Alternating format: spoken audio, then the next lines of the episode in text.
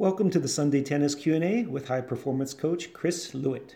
Chris Lewit is an internationally respected author and educator and is regarded as one of the leading junior development coaches in the world. Join Chris weekly for the most intelligent tennis talk show on the planet as Chris answers questions from his audience around the world. And now, here's Chris. Hey guys, what's up, amigos? It's the Prodigy Maker Show. I am back, Chris Lewit. After a brief hiatus, we missed the last couple weeks. I'm very sorry to our loyal fans and followers. I've been traveling, been up at Vermont at the club getting ready for summer camp, and also I've been uh, headed to. I was in DC with my family for my daughter's spelling bee. She was in the Scripps National Spelling Bee. I don't know if some of you caught that on my social media, but she did very well she didn't make the final cut, the last 50, but she placed, you know, she had a good placing and she spelled all her words right. So it was really a blast. We were down in DC for the National Spelling Bee. So for one week, I was a professional spelling coach and not a tennis coach. I put up my rackets and I brought out the spelling lists. But now I'm back to tennis. I'm gearing up for the summer, gearing up for summer camp. Our academy is starting in just a couple weeks now, so I'm very excited that I will be going back to my one of my favorite places in the world in Vermont in the mountains. I have a club there and we run a high performance program there for players from all over the country. Uh, even some international players come there, so I'm very excited about that. Only for competitive players. It's not a recreational camp. Only for serious kids who are competing in tournaments and things like that. So I've got that on the horizon and I've been working very hard to get ready. And I'm kind of excited to do this new time of the show. I know a lot of friends requested that I do a show where folks in Europe could tune in or or log in live and maybe ask some questions because normally we do this show on Sunday night, every Sunday night at 9:45 p.m. New York City time. I'm in New York City now. But Today, I thought we'd mix it up. This week, we're doing the show Tuesday at 4. Uh, it's 4 p.m. here in New York City, so some folks across the pond in Europe can catch in and tune into the live broadcast, and maybe we can get a, a, a different conversation or some different perspectives on the game and on some of the topics at hand that way. But I did just want to talk about uh, summer camp a little bit and summer academies because I know many parents are are looking to get into camp right now if they haven't already signed up and I wanted to talk about what to look for in a high performance program in the summer and also talk about some of the perils and pitfalls that you may face uh, in a summer camp environment. And I did want to touch on some of the variety shots of the game, the the drop shot. I've been working on that a lot lately because I've been studying the Tony Nadal teaching system uh, from Spain. He has a new online teaching system. It's really, um, I think it's an amazing course. It's very expensive. I didn't care. I paid for it anyway because I love learning about Spanish tennis. You know, that's one of my passions. I wrote the book, The Secrets of Spanish Tennis. And anything related to Spanish tennis, I'm sort of obsessed with. So I had to get Tony's course, and I've been studying uh, all three levels. He has three levels to the course. He has a beginner level, an intermediate level, and an advanced level. And there's even a psychology, uh, like a mental training uh, module as well.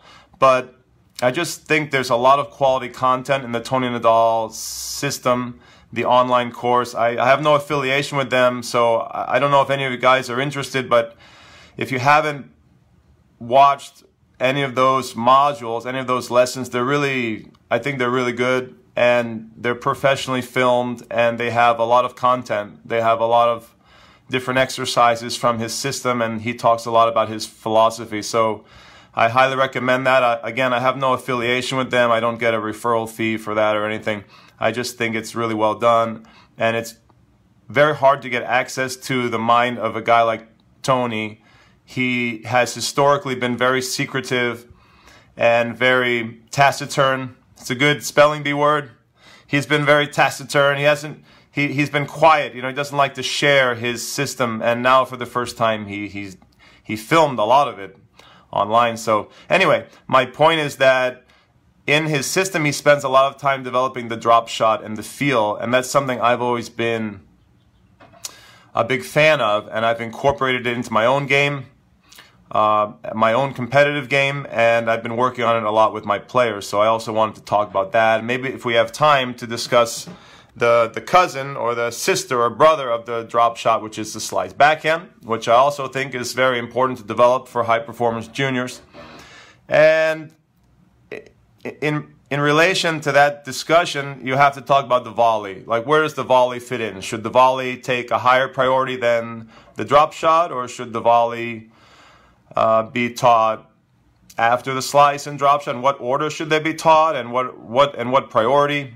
And how do they fit into building a, a serious player's game? So that's sort of uh, the topics at hand. And as always, I take questions from the viewers around the world. So if you have a question about technique or about Spanish tennis, those are my two areas of expertise. I'm an expert technician. I build the hardware of young championship players.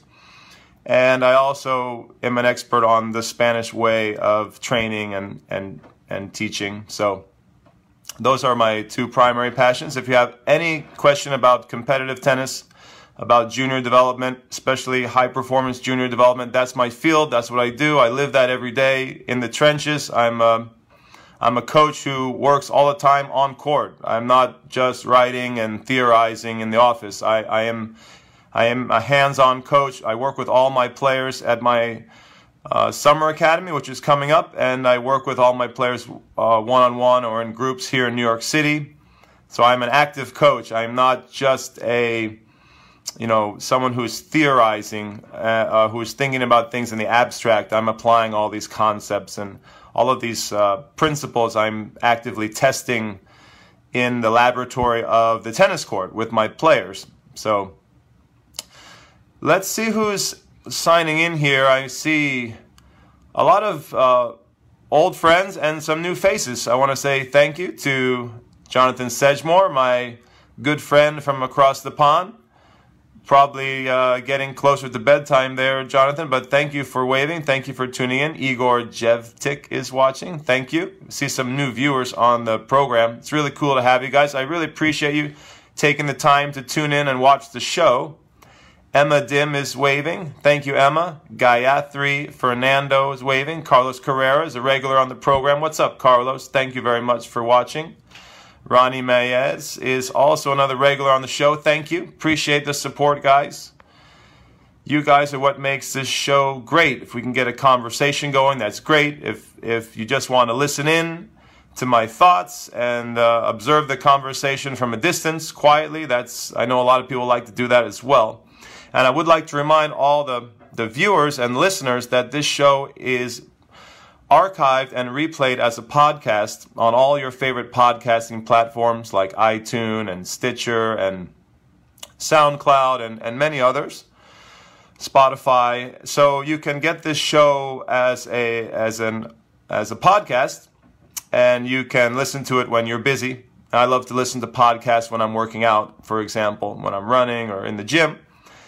And you can, of course, watch the show on Facebook and we archive all the shows at our YouTube channel, which is youtube.com forward slash Chris Lewit. YouTube.com forward slash Chris Lewit. So let's kind of dig into the, the program a little bit. Summer camp, the, the biggest thing that I would watch out for if I was a parent and I'm looking at summer academies, if I have a high performance player, is I want to make sure that my kid is getting a lot of attention. What happens many times is parents put too much trust in the managers and the, the directors and the coaches of, a, of an, a camp or an academy, and they just sort of drop off their kid. And that takes a lot of trust. I, I would say that I would almost never do that unless you have a personal relationship with the coach, with the head coach, and, and you really know that your son or daughter is going to be treated well and get a lot of attention. I think the smartest parents are usually on site at any academy, not just for the summertime, but maybe particularly in the summertime, because unfortunately, what happens with summer programs is a lot of academies and clubs they they make the bulk of their money in the summertime. So they bring in a lot of volume. They bring in sometimes hundreds of players, and it's a way for them to sort of boost their bottom line, their their profits. And I think that's very dangerous. If you're looking for a high quality summer experience, it's it's very dangerous if your son or daughter gets trapped. If your player gets trapped in a place like that, that has an influx, a a deluge of hundreds of players coming in and they don't know anyone, they don't have a personal relationship with anyone on the staff there.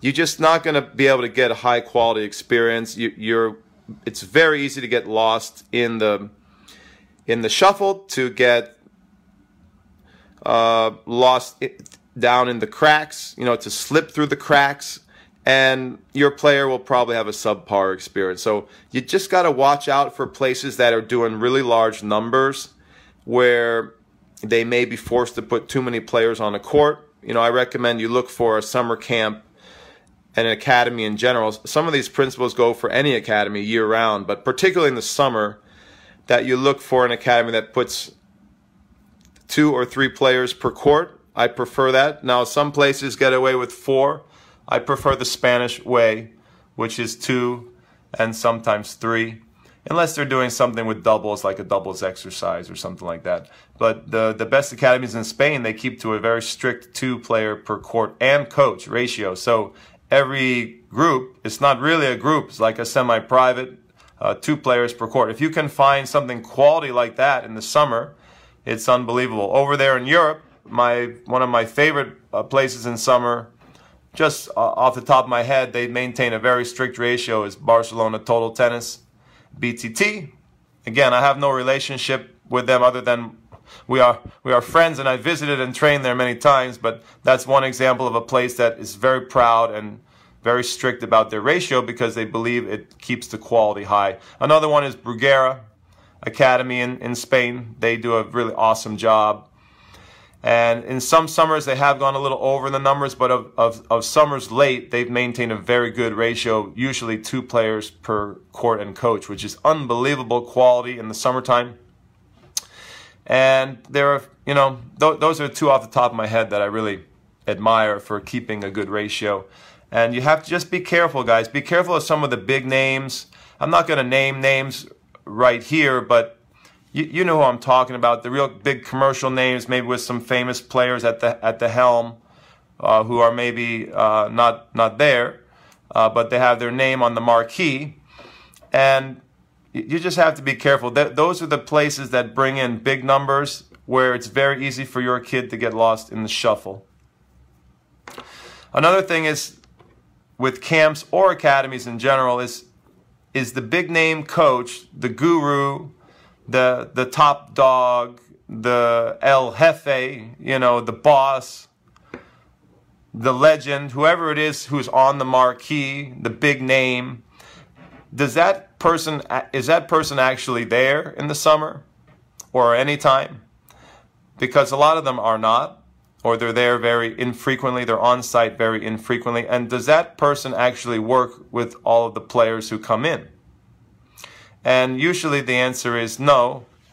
Those big name gurus, they they sometimes take the summer off. They may be traveling with players. They may be traveling with professional players or ITF juniors. And they may be there very infrequently. So, I mean, what's the point of that? If they're not, if, you know, if you pay a lot of money for uh, somebody's name, I don't think you're getting much out of that, that deal. So it's very exciting if you can get access to a great tennis mind, to a, to a legend, but that legend has to be there and they have to be willing to work with your player. That's the other thing. You get sometimes the, the famous coach, the, the really high level coach, the legend is, is there, but he or she only works with the best juniors at the academy, so the top ranked kids. So they don't spend any time with the, with the, the beginning tournament players or the beginners who are coming up, the young ones, the U10 players. And I think that's a shame because, in my opinion, sometimes the little ones need need even more guidance, and it's more critical that they get professional instruction than the older ones. Uh, of course, it's important for all ages, but the little ones oftentimes get the youngest coaches, and I think that's a mistake at many summer camps and at uh, many academies in general. The young ones, and I, I specialize in young player development. I work with a lot of prodigies. You know, the show is called Prodigy Maker, and that's that is my brand. And I'm very proud that I work with many young children, as young as four or five years old, and some of them are just starting out their tennis journey, if not their, their competitive tennis journey. I love to shape those little guys and girls. That is my passion as a tennis coach. But I know that many top coaches don't do that. They they look for older players who are transitional pros. They look for players who are already formed, and they don't specialize in the hardware, in building the technique, the technical foundation of those little superstars, those little kids. And you know, you have to know what you need. So another another thing for summer camp and academies is, for example, if you have a, a very well formed player who has a high ranking or a high UTR, uh, national ranking, or an international ranking, then you may not need a great technical coach. You know, you, you probably, that player probably has excellent technique and they need a lot of uh, match play. They need an environment that's maybe, maybe a little larger with more variety of players. Like the legend Jose Higueras says, the Spanish legendary coach Jose Higueras, he says, you need to have a really good diet at that level. So your nutrition as a player is is what your match play. The players that you practice and play with, that's your diet. And you have to have a, a variety in your diet, he says, to be healthy and to grow as a tennis player. And I think he's right. So when you have a, a very well formed player who's technically sound, they don't need uh, so much instruction. They don't need a lot of technical advice or cues. They need a lot of match play. They need strong, challenging competition, strong practice partners, and that comes uh, usually at a slightly bigger academy. So in that case, bigger is probably a little better for those types of players because they're well formed, and they need a variety of challenging opponents. On the other hand, if you have a player who is younger, uh, who still needs technical work or lots of footwork, or they're they're working on specifics then I think a smaller academy in general is probably a better fit, just as a general rule. The other thing is you got to know your player and know your player's personality. Some kids don't do well in a big environment. They may be reserved, they may not be as social, and they would thrive better in a smaller camp setting. You know, for example, my, my camp, my high performance camp, we have maximum 25 players a week. So that's pretty small on the spectrum of summer camps. And the reason why we do that is because I work with all the players myself. I have a team of coaches, but I, I try to spend time each day and each week with all the kids, like literally, personally on court. And also, I want to get to know all the kids my, my, personally, myself and it just not it's just impossible. If i go bigger than that it would be impossible to get to know every player. It would be more like a, a numbers game. I, I never liked doing that. And so that's an example of a small uh, academy where you can get a lot of personal attention and connection with the, the head coach. And then some academies run into the hundreds per week. You know they could have 100 students 200 students coming in. And that's a massive influx of players, and it, it's it can be very difficult to manage all those players, the different personalities and the desires and whims of those players, and to make them all happy and to give them all what they need in an individualized way. But what I'm saying is, when they're well formed,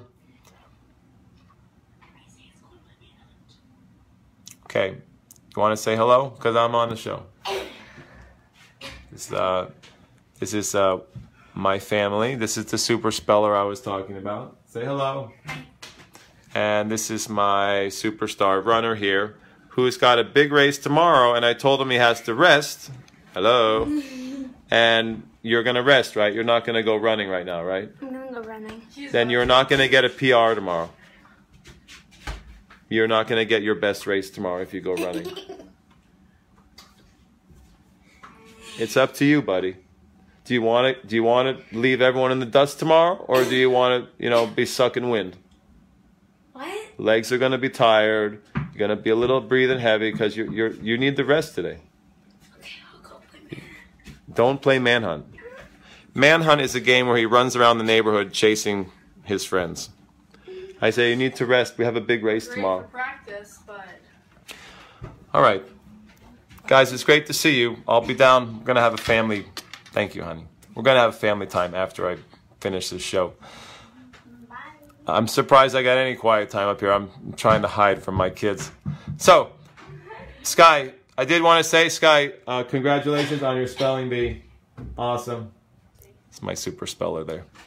Isaiah, if I come if I come down and find out you've been running around, I'm going to be upset. You you can't run around.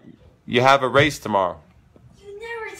You never touch. You have a big race. It's the biggest race of the year. I'm not gonna run that much. You're being you're being stupid. All right, we're talking about camp. All right, so basically you got your big camps, your small camps. You want to make sure you get personal attention from the head honcho, the guru, you know. Make sure that person is actually going to work with your kid. The other thing I don't like is, and I'm not going to name names, I don't like when you, you pay for a camp and then you find out that you have to pay like 300 400 an hour just to get a, a, a glance from the head guy. You know, I, I don't think that's really cool. If you pay for a camp with someone's name on it, let's say my name, you pay for my name with camp, uh, and you come to camp, I think you should get some time with me because my name's on the program and I want to ensure the quality. So that's kind of how I feel about it personally. I don't like when you sign up for a camp and then you have to buy really expensive add ons. You know, I don't think that's right. And I know that one of my mentors in Spain, Luis Bruguera, is really big on that point too. He's always told me that he hates that practice where academies do that in the summer, especially in the summertime. But right, so I would mention one other thing about camps, and I advise parents all the time about what what to look for. But you know, the physical side. If you go to a, a summer camp, you know that's a prime time to get stronger, faster, to work on injury prevention, and you need a professional trainer to do that. Many academies sort of have a watered down approach to fitness in the summer. I've noticed that at many camps that I've visited, even some of the best academies in the world, they don't take the fitness seriously. Why? Well, they don't want to get injuries. They don't want Sorry to bother you, but Isaiah, Isaiah, Ruby. I'm on a, doing a live show. Isaiah just ran out to play manhunt with his new shoes on. Hi. Hello. You want to sing a song for everyone? You want to sing one line? You want to sing a line? No. This is, uh, come here. Say, come give me a hug. This is my little one. Her name is Ruby. She has a beautiful singing voice. And sometimes she gets a little grumpy, but we're working on that. And someday she would like to be on stage. We would like to win the singing show. Which one did we see? Um, The Voice or American Idol. I don't know. She wants to be maybe a singer. America Got Talent. Do you want to play tennis maybe? No, no. No, none of my kids like tennis. Isn't that weird? Uh, tennis is my whole life and my kids aren't into it. Well, we have one more. We have a baby coming. Uh, so I have a chance with the last baby. We'll see. Daddy, Yeah. Isaiah just went out to play manhunt after he said not to, and he's using his new shoes. Ruby's reporting to me that Isaiah has gone outside to play Manhunt, which is a game where he runs around the neighborhood and sometimes get, almost gets hit by cars. He's scootering, but I don't know if he's going to play manhunt. He is. All right, Right now, he's scootering. we may have to end this program short, cut it short so I can go out and strangle my my kid. Not literally. Not not literally. No, I'm just kidding. We won't cut the show short. We're gonna stay on. But before I was interrupted, we were talking about camp, physical training. You need a professional trainer. What? What is it?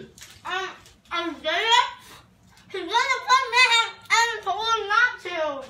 All right, I'll be down when the show's over. I'm gonna go wring his neck. All right, Bye. love you. Thank you for talking so sweetly to us. All right, if you have any questions about camp, let me know. Try to avoid the places that are jammed. Try to avoid the places that are name big name only, who who's never around.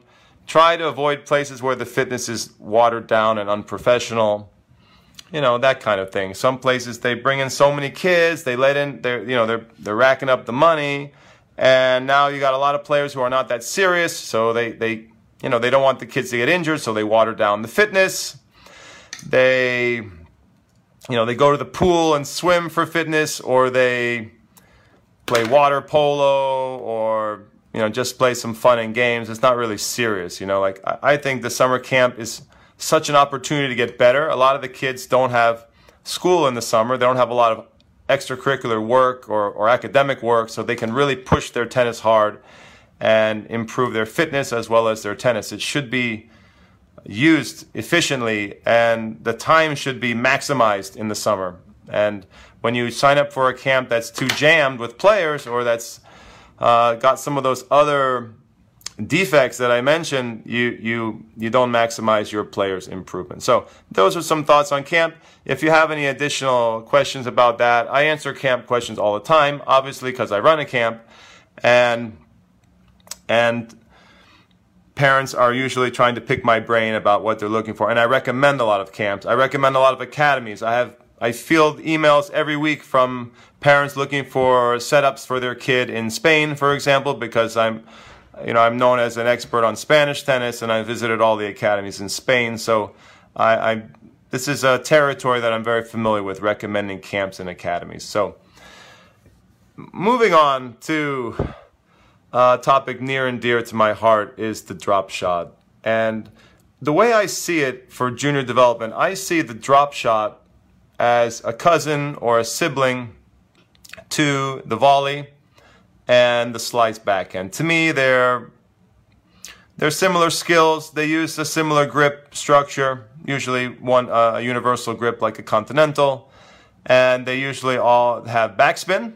For example, they use they use backspin, and they have similar motoric movements. So biomechanically, they're typically high to low, and you're trying to cut down on the ball either aggressively or subtly to, to uh, make the ball stop or skid. So to me, they're, they're all related movements, and I try to teach them as a package, you know. But I think for me, one of the most important things is is having that drop shot weapon to attack a player who doesn't like to come forward. There are many players in junior tennis. I, I work with a lot of kids who are young, who are very comfortable moving laterally. And if a player can expose them to a short ball, then they they they become quite uncomfortable and they don't feel uh, they feel awkward up there and they're vulnerable as they move forward. But if your player doesn't have a good drop shot, then they can't exploit that and they can't they can't they don't have a way to bring the player in and to to uh, to show that vulnerability, to to reveal that vulnerability. So I work on this a lot with my players. There's a lot of exercises in the Tony Nadal system that he uses to develop the feel. He likes to work on the acceleration, so the the big forehand uh, weapon with power, and then the deceleration, working on the drop shot, uh, the soft uh, soft shot that brings an opponent in. And, and I'm I'm a big believer in that. I think in many ways, when a kid is young, the drop shot is more important and more powerful than the volley. I'm sure some of you might disagree. You're welcome to post uh, a comment or a question about that if you do disagree. But I know here in the US that many coaches teach the volley first as opposed to the drop shot or slice backhand. And I think that that's fine if you want to teach the volley. That's cool. I like to teach the volley too. But I like to tell my players that coming to net is not always as important as bringing someone to net. And when I was a kid, I, I never ever even thought of that. never occurred to me to try to bring my opponent forward. I always tried to move forward myself. And so I try not to fall into that trap when I'm coaching my players. I, I, I want them to move forward if they can. If they can finish at the net, that's fantastic. And I, I wanted them to have a good volley base. But as far as uh, the idea, the tactical idea of bringing someone in, I want them to consider that as a very reliable and powerful strategy against certain types of players. So that that means they're going to have to use their intelligence. They're going to have to use their matchcraft and their understanding of the game to try to figure out if the drop shot will be viable and will be successful against whoever's across the net from them. So it, it takes some tactical training as well as, of course, technical training. So we're doing an article series with John Yandell of tennisplayer.net that's coming up this month. John Yandell is a very well known videographer and magazine publisher, and he's coming from California to my camp in Vermont. And we're, we're going to be filming a number of articles, video articles, and one of the articles will be on the drop shot. So I, I'm very excited to share with all the, the viewers and the readers some of those exercises. A lot of them are from Spain. And also, sort of my technical approach to developing the drop shot in young kids. I mean, you can start teaching that very young, under 10. And certainly, I think I'm amazed that coaches spend so much time on the volley at a young age. Of course, you want a well rounded player who can volley and, and finish at the net, but for me, the drop shot is much more. Uh, much more valuable at a young age, especially as you get older and you have more power, you have more weapons. Then the movement forward becomes more makes sense. You also are, are bigger and taller with a longer wingspan. And so, as an older player, the net becomes better percentage play because you're bigger, you hit harder, and you can cover the you can cover the net uh, well. But when you're little, it's very easy to throw a lob over your head. It's very easy to pass you because you don't have a long reach, for one. And you're not able to hit as powerfully and to hurt your opponent as well to make that movement forward. In juniors, we see a lot of kids who hit moonballs, who play consistently from deep in the court.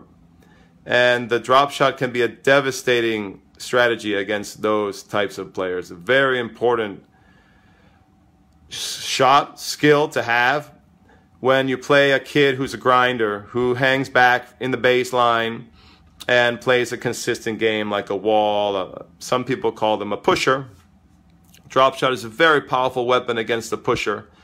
I have a saying that the drop shot is the most powerful shot that's not powerful. And when you play someone who loves to move left and right and you start bringing them in, you start sucking them into the net like a magnet, and then you play a lob over their head, it's really fantastic. Another thing with young kids is there's a saying here in the US that the drop, uh, the overhead is the worst shot in junior tennis. So I tell my players that the overhead, you know, most kids don't hit don't hit a very good overhead. They don't have a great smash. And what's the best way to exploit that? Well, you got to have a good drop shot to bring them in. If you can bring your opponent in, then you can start lobbing them and make them hit that shot that they don't like up above their shoulders, the smash or the overhead. And I love that strategy. It works really well. It can work at all levels and all ages but particularly when kids are young, because kids are not very tall and they don't practice their overhead very much. Most juniors have very poor smashes. So there again, the drop shot becomes a critical element in a game plan, in a tactical game plan. It's really, in some ways, shocking to me that more junior development coaches don't don't work on the drop shot. It's it's amazing. Because when you think about it in the tactical context, you think about it strategically, how essential it can be to winning at, at the young level 10 and under, 12 and under, 14 and under. It's, a, it's an essential shot to have in order to uh, exploit the baseliner's vulnerability. So, in that respect, I think we should teach it more.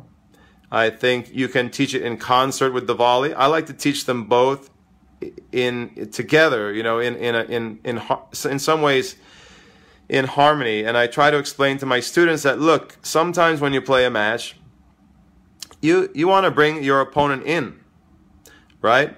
And sometimes in a match, you want to go in. And it depends.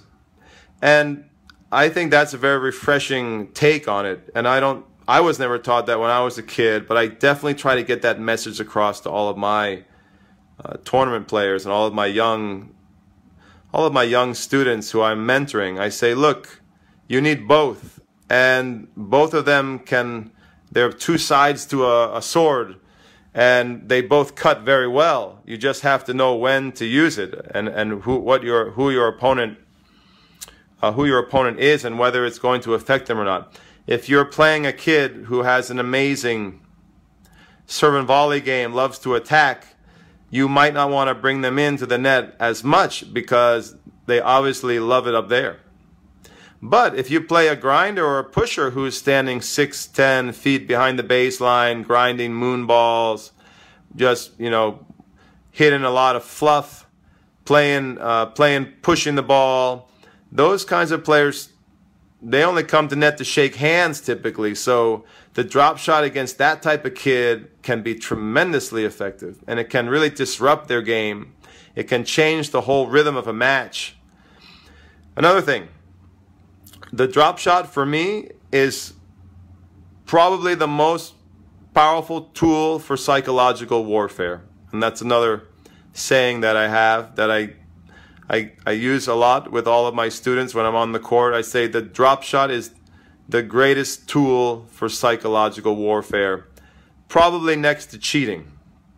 So, a corollary of that would be the drop shot is the best legal means of messing with your opponent's psychology. The, the, to cheat is obviously illegal. It's extremely disruptive. Players cheat a lot because it disturbs, sometimes destroys their opponent's mental state. It, it is an amazing, it's amazing in that way. I know it's illegal and I don't advocate that, but it's incredible how even one bad line call or uh, mixing up of the score intentionally or even unintentionally can take away a player's flow and focus. And the drop shot is a legal tool to do that. The drop shot is so annoying and so disturbing and disruptive to the rhythm of a point that it, it can drive players bananas, can drive players nuts. And so, for that reason, too, when you have young kids who are still developing emotionally, many young tournament players do not have a great emotional control. They haven't learned to focus as well as their older counterparts. And the drop shot is is deadly in the sense that it can really get under a kid's skin, can ruffle feathers. It can cause a lot of distress on the other side of the net. Play, players who are fragile, God forbid you have a player on the other side who's a bit fragile mentally. If you start drop shotting them, if you drop shot them and throw up a high lob and they miss the smash in the net, the player's going to lose it. They're going to blow up, and you may have turned the whole tide of the match psychologically. So, for me, for these many reasons, I think the drop shot in is more arguably more important. I would say more important than the volley uh, to teach at a young age. I would say you, you want to teach them both. But I actually believe in overweighting the drop shot a little more than the volley at young ages and if my players show an aptitude for the net and they like to come in, they have a personality that is aggressive and they like to attack. As I start to see that as the years go by, you know, 11, 12, 13, 14, as you know, you get to know your player and you will know if that player is going to have a real aggressive all court game. And then you can start overweighting the net. For example, if you have some juniors who are they love to play doubles, and they've shown they show some initial success up there. That's an indicator that you can really harness and hone uh, the net game of those kids, and you will see that some players are more temperamentally defensive or conservative, and those players. You know, it may make sense for them to have a, a, a decent volley, a solid volley, but it doesn't need to be a, an incredible weapon. They don't need to be uh, as adept at the net as, as a player who's going to go there a lot more. So it's important as a coach to be in tune with your player, to understand their personality, the way they're wired, and to overweight or underweight what you're working on in practice depending on their personality. So the more conservative players, you know, they they uh, they tend to stay back more. They maybe don't need to volley as well as the guy who's going to rush and crush and attack at, at all moments. You know, like you have your Federers and your Nadals. And does Nadal have a good net game? Yeah, absolutely. And it's important that he does have a complete game up there. But he's not going to make as many entries as a guy like Federer, uh, who is really uh, even even more gifted at the net than than most guys on tour. So th- those are the sort of the breakdowns uh, that I see. And another thing is that personality-wise, not not every kid is wired to go to the net, and not every kid is wired to drop shot. So if it takes a creative kid to explore the geometry of the court, and I think you can foster that as well. It doesn't always need to be. Uh, something that's natural in a player, something that's innate. Some sometimes with a young kid, like let's say you have a kid six, seven, eight, or nine, you can encourage the creativity in that young player. You can encourage them to see the full geometry of the court, to explore the service boxes, as I often say.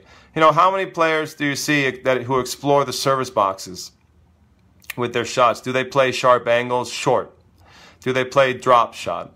Do they play short slice in the service box? Not many. The creative ones do. They realize that deep shots are not the only way to play in tennis. As the great Pato Alvarez from Spain says, a short shot is worth as much as a deep one.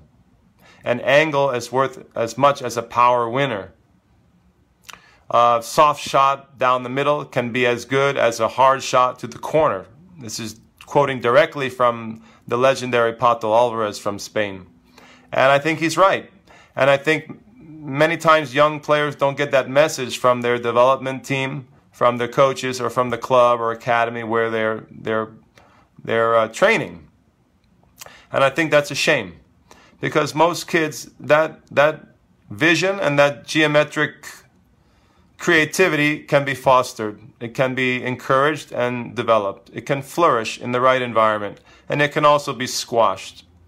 So when you have coaches who are teaching a very sterile, very rigid, strict method. And they teach the players to hit hard, sometimes flat, which I'm not a big fan of, uh, and deep. You know, when that is the the only diet that they're those players are eating, then I don't think it's the healthiest environment for a young kid. When you have an environment, a coaching environment, an academy, where the players are encouraged to see the full geometry of the court, to see the service boxes, not just the big box where you hit deep, but also the short boxes. And they're encouraged to them to experiment with different spins and with drop shot and with uh, with volley too, to move in and volley. I think when you when you have an environment like that that fosters creativity, uh, slice backhand is another that that we were going to touch on today if we have time. You know, slice backhand is another way to explore the short service boxes. Slice backhand is another way to change the rhythm of a point. You want to encourage players to not only to play with the depths, sometimes play deep, sometimes short, to play with the full angles of the court but also to play with different spins of the court as uh, on the court as well. So spins with the ball. And I think it's just a shame where if you have a, a, developmental system that doesn't allow or, or foster some of that creativity. Now, that being said, some young kids, they just, they're not creative souls. They're not artists, you know, they're not artists. They can't, they're not going to do it. And I think it's important also to recognize who you got in front of you. If you have a little kid who's not an artist, if you have a little kid who's not a magician, it's all your time trying to get them to play magically, trying to get them to be an artist, because only some kids have that skill.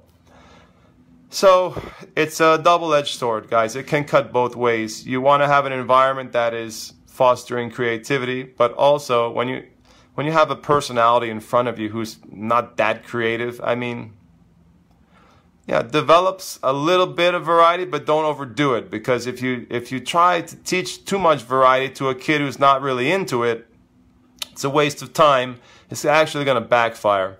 And I know some top coaches in Spain who I've discussed this subject with a lot, and they they said to me, you know, yeah, we want we want a complete game, we want variety, but not at the expense of being solid and organized. And sometimes when you have a, a system that is too freewheeling, that's too creative and uh, too flexible, you know, that does not uh, doesn't have enough structure. Some kids get lost in a system like that, and uh, learning wise, uh, in in terms of the the way they learn and the way they develop. so, for example, some kids won't find a, a, good organization or, or order in their game if they're constantly being asked to drop shot all the time. Or if you constantly ask them to slice a lot, but they they struggle with that and they don't really have the vision or the creativity to use a slice. I'm talking mentally, you know, the way their brain's wired. Not physically, because physically anyone can learn a slice. That's not what I'm saying. I'm saying it's, it's, I'm talking about the mind and their inclination to be creative and artistic. And if a player is not really wired that way on the spectrum, you know, if they're way over on the, the side where they play maybe a little dull and boring and they're, they're very concrete minded uh, kids, then you telling them to drop shot all the time or do this or that or different, it, it's, it's just going to is going to mess with their mind. They're not going to feel comfortable and they won't find a good rhythm in their game. They won't find order in their game. So I believe at the same time, I just throw you guys a caveat and say that while you, while you want to get that creativity, you want to get a, a complete game and, and different variety and tools like that, you have to be careful because some kids won't respond to that and they will actually get a little bit lost in all that creativity uh, they will get lost in that variety. And for those kids, they benefit more from order and organization and structure and more rules to how they, they should play. Simple strategies with, a, with a little bit less creative decision making. And you'll just have to figure out who you got in front of you. Thanks for listening to the show. You can find archives of all Chris's shows at youtube.com forward slash Chris Lewit or search Chris Lewit on YouTube. You can watch the live video broadcast of this program weekly on Sunday nights, where you can ask questions and comment in real time on Facebook Live. Just search Chris Lewit on Facebook to join the live show. Please share our programs with friends and join our online community. You can join Chris Lewit's Online Tennis Academy at clta.teachable.com or visit chrislewit.com for more info. Chris's latest published articles and additional video resources can be found at prodigymaker.com. Thanks again, and see you next time.